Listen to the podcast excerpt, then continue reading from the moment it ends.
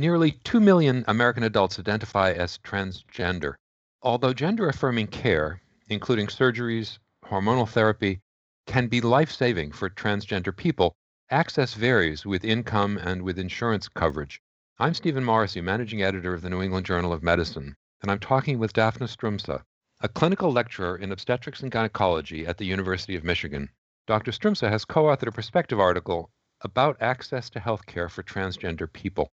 Dr. Stroumsa, in your perspective article, you discuss the case of Toomey versus State of Arizona, which challenges whether a health plan for state employees can categorically exclude coverage of gender affirming surgery. So, how common is it for health plans to exclude such care? We do have some data on that, but certainly from clinical experience, this is pretty common. And it happens through a variety of mechanisms. Some insurances have kind of a blanket exclusion on coverage of transgender or gender affirming related care, which is not in line with Section 1557 of the Affordable Care Act. Um, that's the non discrimination section. But other insurances have other ways of exclusion of gender affirming care, including through coverage denials through a variety of mechanisms, which many physicians are familiar with in other realms as well. That is a pretty common way that insurances exclude transgender people from being able to access their care. So, why is access to this kind of care so important for transgender people? What effect does it have on their health and their safety? So, we know that gender affirming care can be life saving in that it has a major effects, positive effects on improving the mental health and overall social functioning of transgender people, including decrease in rates of depression and suicidality. So it can be life saving in that regard.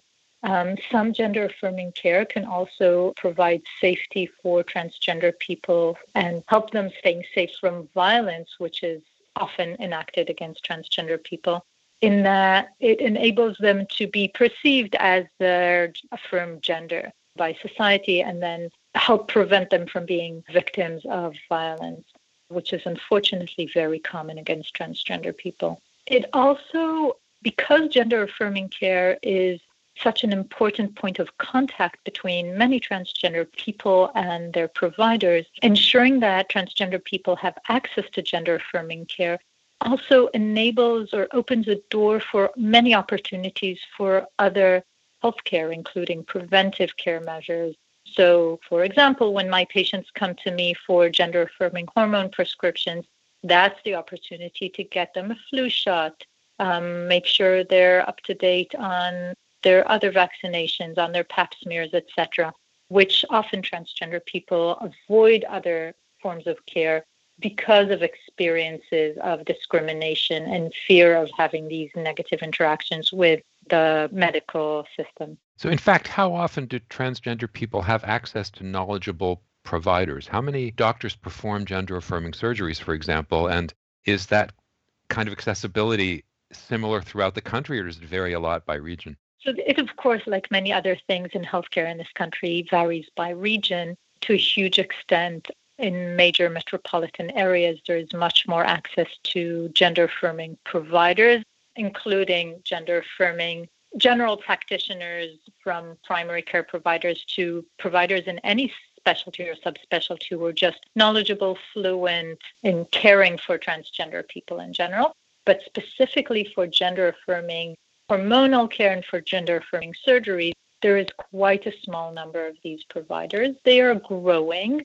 Um, there are several programs across the country that are working hard to train surgeons in gender affirming surgery, including here with us at the University of Michigan, and a bunch of other places across the country, but it's still definitely very difficult. And certainly people in rural areas travel long distances. If, again, they are able to access this care in terms of from a financial perspective and they have the safety and the ability to find these providers, which not all transgender people have. Looking again at the legal side of this, you talk in your article about the recent Supreme Court ruling in Bostock versus Clayton County.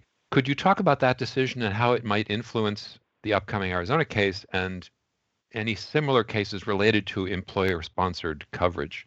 So, in Bostock versus Clayton County, the Supreme Court basically made a landmark decision that held that Title VII of the Civil Rights Act of 1964 protects employees against discrimination if that discrimination is because of their sexual orientation and gender identity. That decision was based on the fact that, as Justice Neil Gorsuch noted, you can't discriminate against a person for being gay or for being trans without discriminating against them based on their sex. And discrimination based on sex is prohibited by Title VII and so the implications of that, both trans people and LGBTQ and other gender and sexual minority people, are protected in the workplace from employment based discrimination.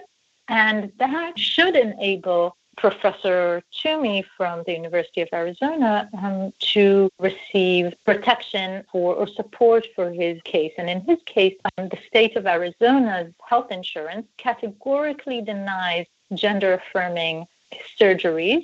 They do not cover that. And he is requesting or needing a gender affirming hysterectomy, and hysterectomies are covered for other indications.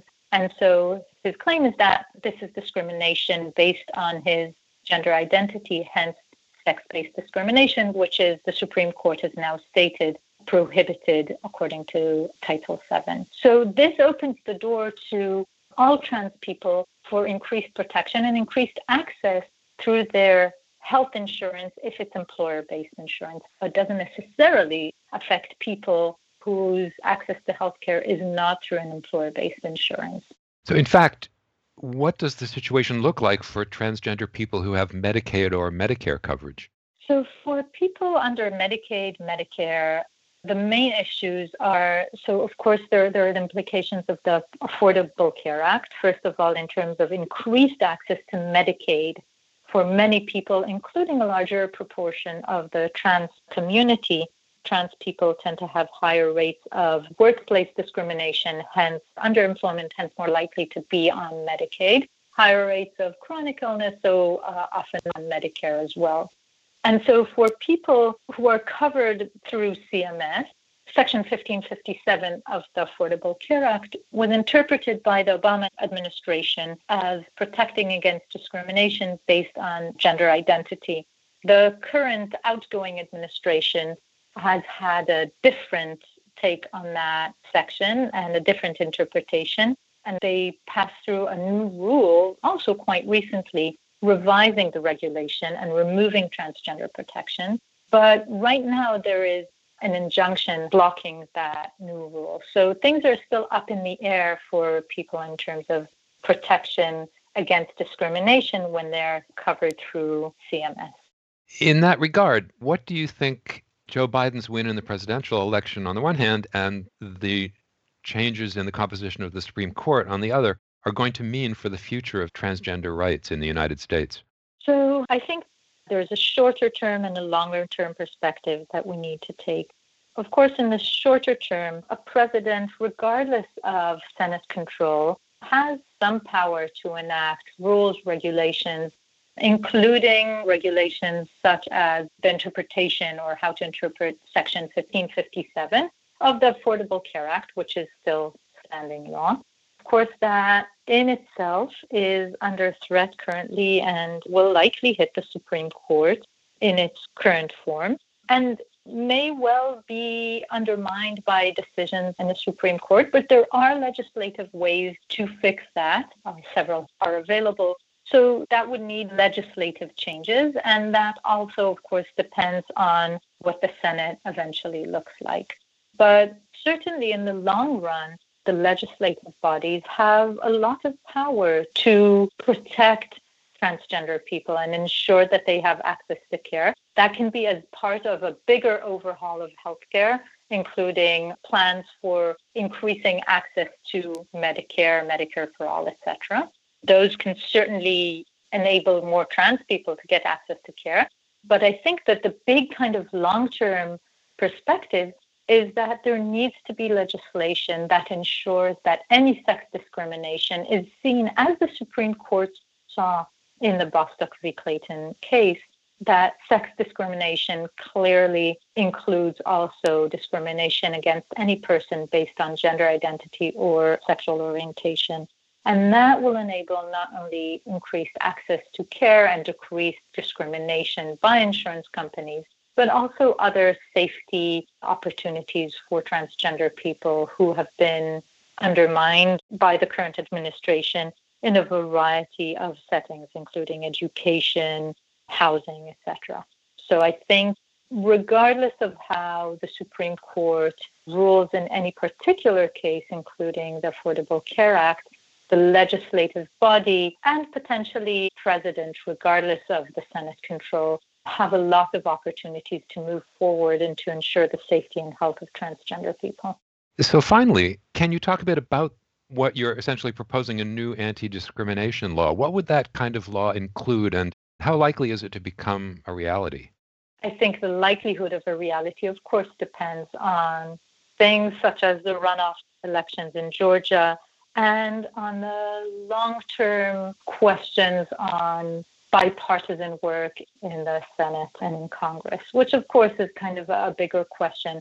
I think it is time for anti discrimination law to move to protect LGBTQ people in a broad way as it has moved over the decades to cover other minorities and to ensure that while LGBT people are not considered a protected minority or a protected class by law, we learn to understand that sex discrimination does not only refer to the sex assigned at birth and gender as stated by sex assigned at birth of people and to firing them, for example, but that it has much broader implications and that gender identity and expression should be protected broadly from healthcare to employment to military service to housing, to all these other realms, education, so that LGBT people can thrive fully in society and not worry about being discriminated against because of who they are.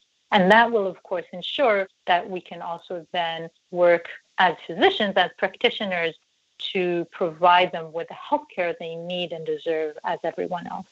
Thank you, Dr. Stroumsa.